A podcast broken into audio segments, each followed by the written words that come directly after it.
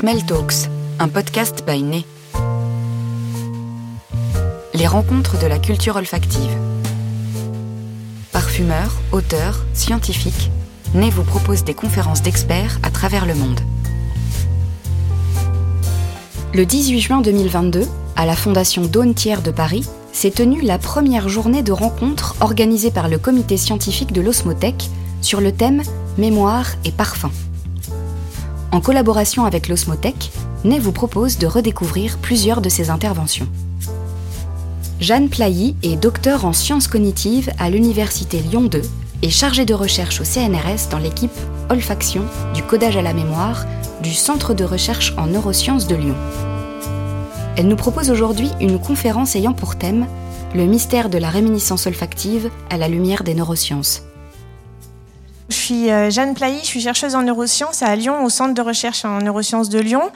Et euh, je fais partie du groupe du GDR O3, du groupe de recherche euh, odeur, olfaction et odorant. Et j'aime beaucoup toutes ces occasions que, ces, groupes de recherche présente pour que euh, les personnes de différents domaines se regroupent et discutent entre eux. Et j'ai trouvé ça super ce matin de déjà pouvoir faire le lien avec euh, la littérature, l'histoire de l'art, la philosophie.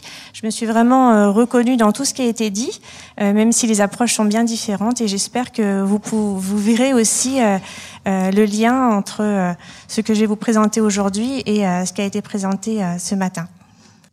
Donc aujourd'hui, on va parler de réminiscence olfactive qui, pour moi, euh, s'apparente à la remémoration. Euh, contrairement à ce que Chantal Jacquet a expliqué tout à l'heure, en fait, on fait pas encore bien la différence en neurosciences entre les deux. Donc c'est le fait qu'une odeur puisse générer le rappel d'un souvenir. Et en neurosciences aussi, euh, comme dans tous les domaines qu'on a vus ce matin, cette réminiscence olfactive, elle est associée à Marcel Proust. Elle est associée à ses écrits à tel point qu'on parle en neurosciences du syndrome de Proust et qu'il y a de nombreuses études qui étudient ce syndrome de Proust. Cependant, ce syndrome de Proust, on sait que c'est une croyance populaire qui est très bien illustrée par le texte que je ne vais pas redire puisqu'on l'a déjà lu plusieurs fois ce matin et ça n'est pas nécessaire. Et ma question aujourd'hui, c'est de savoir est-ce que ces croyances associées au syndrome du Proust sont vraies? Est-ce qu'elles ont été confirmées par les neurosciences ou non?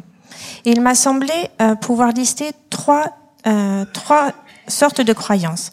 La première, c'est que les odeurs seraient des indices de rappel plus puissants que les autres indices, donc les euh, images, euh, les sons et ainsi de suite. La deuxième croyance, c'est que les souvenirs qui émergent, ces réminiscences, elles auraient des qualités particulières, elles seraient différentes, elles seraient plus riches en émotions d'une part, et elles ramèneraient aux temps anciens.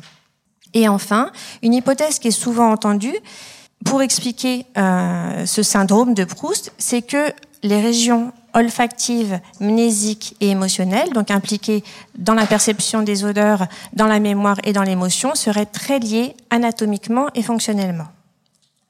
Alors, cette première assertion, les odeurs sont des indices de rappel plus puissants que d'autres indices, elle est partiellement fausse. Et je vais vous expliquer pourquoi. Alors, en fait, les odeurs génèrent moins de souvenirs que d'autres types d'indices. Dans la majorité des études qui sont faites en neurosciences, quand on présente différents types d'indices, des odeurs, des images, des sons, des textures et ainsi de suite, le nombre de souvenirs obtenus avec les odeurs est moins important qu'avec les autres types euh, d'indices. Et voici une étude qui a été menée par Alexandra Ernst il n'y a pas longtemps et qui a eu lieu lors de la, euh, c'était la soirée des chercheurs, la nuit des chercheurs, donc une manifestation grand public où ils ont obtenu 2000, euh, plus de 2600 réponses, donc quand même un certain nombre de données. Et lors de cette manifestation scientifique, ils ont demandé à chacun quel était le premier souvenir autobiographique spécifique qui revenait en mémoire. Spécifique, ça veut dire, ça se rapporte vraiment à un événement unique, très particulier, qui a eu lieu à un seul moment dans le temps et à un seul lieu en particulier, pas un souvenir répété. Euh, pour cela, ils ont proposé des images, donc une maison et un chat, des sons, c'était une voiture qui démarrait et un oiseau qui pépiait, des textures, c'était des jarres sombres dans lesquelles on pouvait toucher du coton ou toucher du sable sans voir le contenu, des saveurs avec une saveur acide et une saveur sucrée, des odeurs avec l'ilang-ilang et le tabac, et puis tout un tas de mots qui reprenaient exactement justement tous ces éléments présentés auparavant. Donc c'était la modalité verbale. Ils ont regardé si ces euh, indices-là généraient la récupération de souvenirs spécifiques. Et ce qu'ils ont montré, c'est qu'il y a une influence de cet indice, donc de la modalité sensorielle, sur la fréquence de récupération de souvenirs, avec les images, les sons et les mots qui génèrent plus de souvenirs, les textures qui génèrent un nombre moyen, et les saveurs et les odeurs qui génèrent toutes les deux un nombre inférieur de souvenirs. Et ça, c'est vraiment il n'y a pas d'études qui montrent l'inverse. Il y a des études qui montrent qu'il n'y a pas de différence entre les modalités sensorielles, ça peut arriver, mais il n'y a aucune étude dans l'ensemble qui montre que les odeurs favoriseraient le rappel de souvenirs. Donc en termes de quantité, non, il, n'y a pas d'effet. Par contre, il est vrai que ces souvenirs sont différents les souvenirs en eux-mêmes, l'objet, le souvenir, la réminiscence, elle est différente. Et ils sont plus riches en émotions. Et ça, pareil, c'est un résultat qui est vraiment très répandu. Les souvenirs qui sont évoqués par les odeurs sont plus émotionnels. C'est-à-dire qu'ils ont euh, une force émotionnelle plus grande. Ils sont associés à un plus grand voyage dans le temps. C'est-à-dire qu'on demande aux participants, en fait, quand vous sentez cette odeur-là, est-ce que vous avez le sentiment de revivre l'événement initial, comme si vous étiez projeté dans le passé? C'est aussi, on parle aussi d'évocation. Et ça, les odeurs ont ce pouvoir. Les souvenirs qui sont rappelés sont aussi plus détaillés, ils sont plus riches euh, en perception, ils sont plus multisensoriels. Et là, ce dernier résultat est un petit peu moins fréquent, mais on suppose qu'ils sont tout de même rappelés moins souvent, et c'est ce qui favoriserait le sentiment de surprise quand on récupère un souvenir associé à des odeurs. Et voici une étude qui a été faite par Rachel Hertz euh, en 2004, où elle a demandé, avant l'étude, avant de commencer, à chaque participant de rappeler trois souvenirs associés à l'herbe, au popcorn et au feu trois souvenirs uniquement. Et après, pour chacun de ces souvenirs, elle a présenté le nom, l'image, le son ou l'odeur associés à ces indices. C'est-à-dire, par exemple, pour le popcorn, elle a présenté le mot popcorn, l'image d'un bol de popcorn, le son du popcorn qui éclate dans la poêle et l'odeur du popcorn. Elle a demandé aux participants de rappeler les mêmes souvenirs et à chaque fois, une fois qu'ils les rappelaient, de les noter quelle était leur force émotionnelle, leur évocativité et tout ça. Et elle a montré qu'il y a en effet une différence significative avec les souvenirs quand ils sont initiés par les odeurs, qui sont plus émotionnels et plus évocatifs, alors même que c'était les mêmes souvenirs. Et ça, c'est à rapprocher du fait que les souvenirs qui sont invoqués par, la, par les odeurs, ils activent plus l'amygdale. Donc l'amygdale, c'est une région qui fait partie du système limbique, qui est située au cœur du cerveau. Et euh, c'est une région qui est essentielle, qui est cruciale dans les processus émotionnels, dans la mémoire émotionnelle. Et dans cette étude, c'est encore une fois Rachel Hertz la même année, elle a demandé aux participants avant l'étude de euh, leur fournir un parfum qui était associé pour eux à un souvenir autobiographique fort. Donc chacun venait avec son parfum. Et dans l'IRM, elle a fait sentir ce parfum-là. Elle a fait sentir un parfum choisi par un autre participant, donc que le participant en question ne connaissait pas. Et elle a montré euh, l'image des flacons euh, de ces deux parfums le flacon euh, choisi par, euh, par le participant et euh, celui par un autre participant. Et ce qu'elle montre, c'est que dans cette condition, là, c'est la condition olfactive émotionnelle, puisqu'elle correspond en fait à la condition du parfum personnel. Dans cette condition-là, l'activation de l'amygdale est beaucoup plus grande que dans les autres conditions. Il y a donc un, un apport particulier de l'amygdale quand on se remémore un souvenir évoqué par les odeurs. Euh, l'autre euh, croyance est aussi vraie. Les souvenirs qui sont évoqués par les odeurs, les réminiscences olfactives, ramènent aux temps anciens. Alors voici une étude qui a été euh, faite par la, Johan Larson avec Maria Larson et John Wielander en 2009. Et voici ce qui se passe. En fait, ils ont demander à des participants d'environ 80 ans de venir au laboratoire, 80 ans pour qu'ils aient le maximum de souvenirs et pour qu'on puisse étudier justement la répartition de leurs souvenirs au cours du temps, au cours des âges. À ces participants, on a présenté des odeurs, des mots et des images. Et vous voyez, pour les mots et pour les images, le pattern est le même. C'est-à-dire, à la première décennie, donc avant 10 ans, il y a ce qu'on appelle une amnésie infantile. Il n'y a pas de rappel de souvenirs, ou très peu. Par contre, après, entre 11 et 20 ans, c'est-à-dire à, l'adolescence, au jeune adulte, il y a cette bosse du souvenir avec un nombre euh, de souvenirs beaucoup plus important qui se rapporte à cette période-là de la vie. Et ensuite, après, il y a une amnésie, puis l'effet de, de la récence. Donc c'est pareil pour les mots et pour les images. Mais pour les odeurs, le pattern est complètement différent, avec beaucoup plus de souvenirs associés à la toute petite enfance et, après une, courbe de rappel assez, similaire, assez plate au cours des âges. Il y a donc une différence observée avec les souvenirs évoqués par les odeurs se rapportant aux temps anciens, à la petite enfance, aux odeurs de grand-mère et tout ça, la tante Léonie, et euh, les autres items générant euh, des souvenirs euh, un peu plus tardifs. Et alors, il y a une étude, une, une, équipe de recherche qui a fait une étude que je trouve super, qui est très ingénieuse pour tester, pour tester l'hypothèse selon laquelle ceci serait dû au fait que une première association avec une odeur est plus forte qu'une première association avec autre chose. C'est-à-dire que une odeur, une fois qu'elle est associée pour une première fois avec quelque chose, il est très difficile de l'associer plus tard avec autre chose. Et pour tester cette hypothèse, ils ont associé des objets, donc là c'était une boîte je crois, avec des odeurs une première fois, puis un peu plus tard dans la journée avec une autre odeur. Donc là c'était une boîte associée avec l'odeur de pêche, un peu plus tard avec l'odeur de poisson.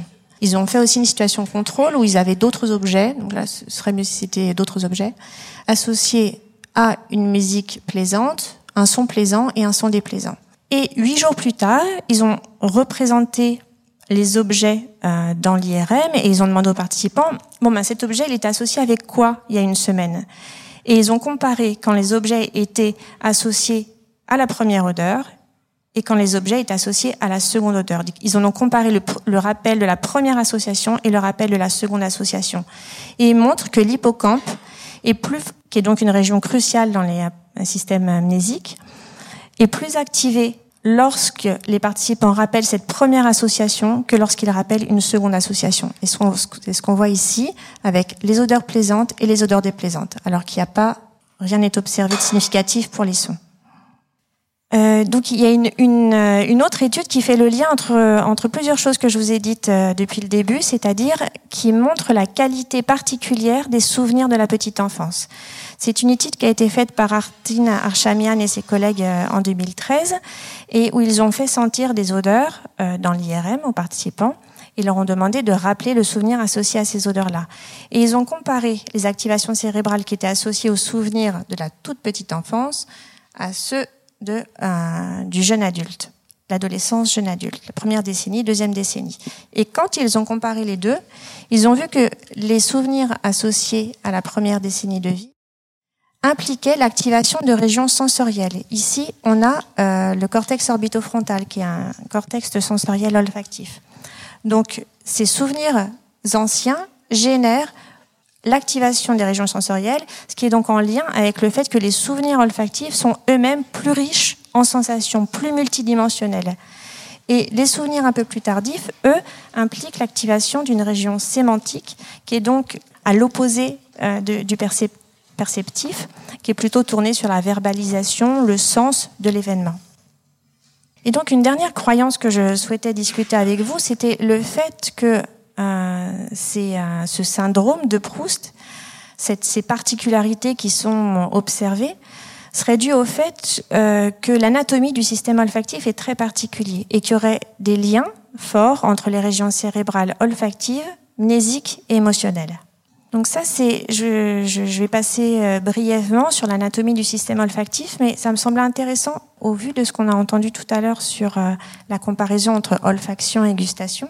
Quand on perçoit une odeur, on peut la percevoir de façon orthonasale. Les molécules odorantes pénètrent la cavité nasale par le flux d'air à l'inspiration.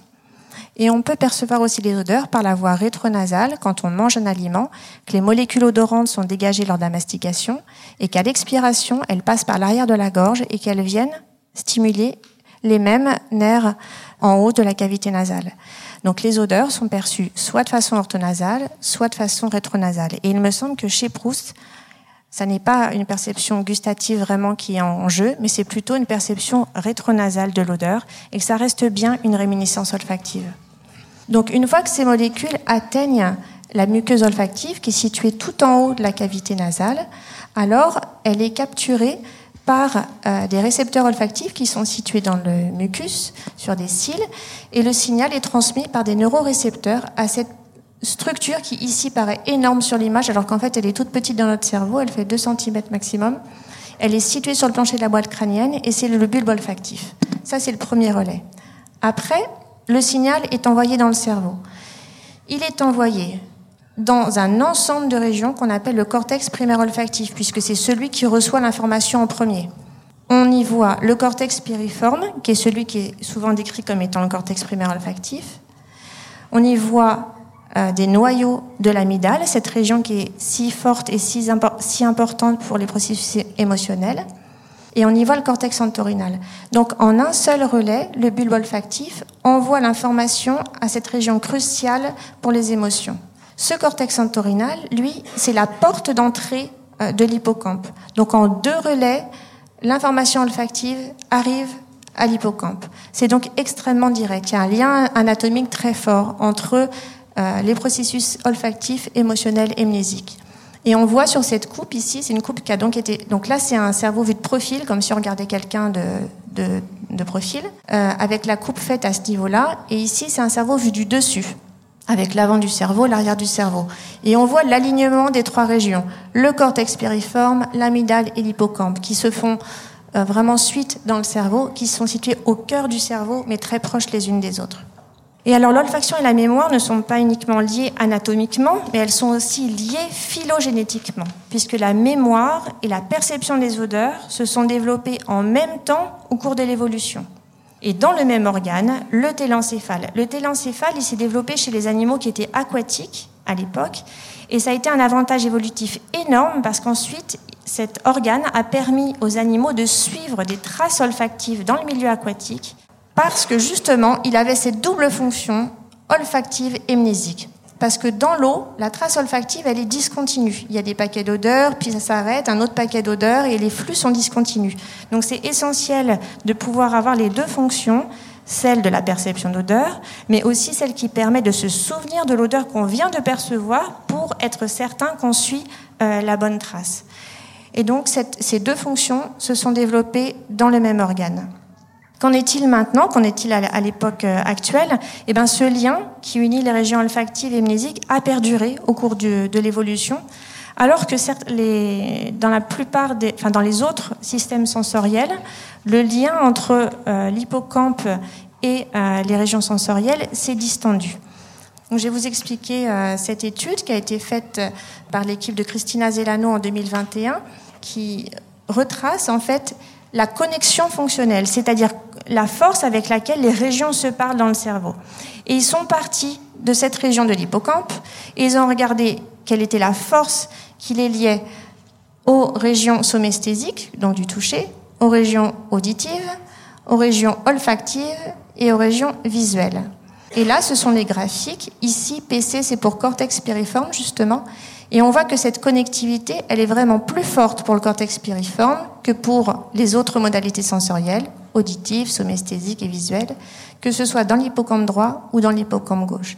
Il semble donc qu'il reste un lien privilégié et très fort entre les régions olfactives et les régions mnésiques.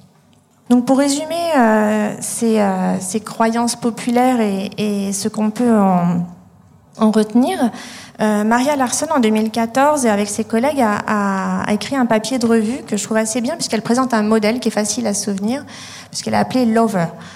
Et c'est un acronyme, L pour limbique, puisque la mémoire olfactive implique fortement le système limbique. O pour old, pour dire que ce sont des souvenirs qui sont de façon privilégiée situés dans la petite enfance. V pour vivid, pour des souvenirs clairs, détaillés, riches en détails sensoriels. E pour emotional, pour des souvenirs qui sont riches en émotions, plus que d'autres euh, types de souvenirs. Et R pour rare, pour des souvenirs qui sont rarement rappelés. Et euh, pour ouvrir en fait la discussion euh, sur le lien entre odeur et, et neurosciences, il m'a semblé intéressant de mentionner justement l'apport croissant des odeurs dans le cadre clinique. Combien les odeurs peuvent être utilisées maintenant à l'hôpital ou auprès des patients plus généralement pour améliorer leur bien-être. Alors, une des premières, euh, une des premières euh, et leur santé, pardon.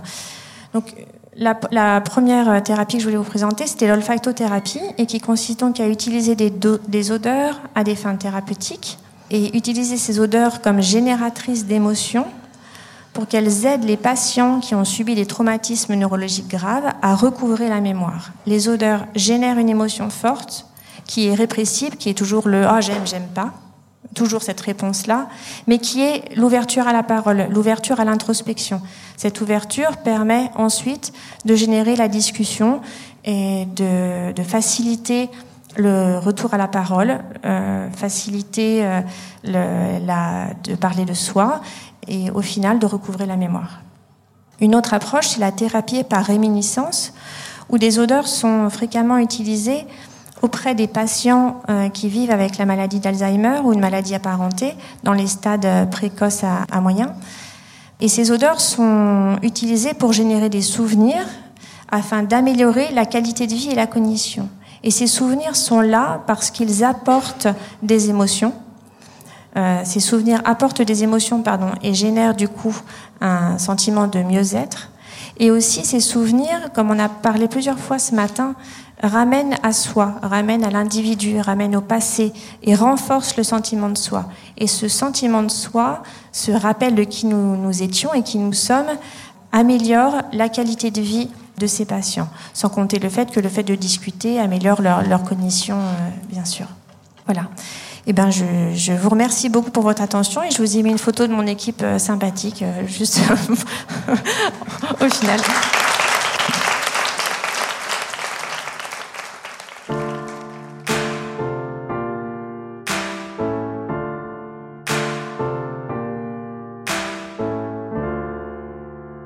Cette émission sur podcast.bainet.com et sur les plateformes habituelles.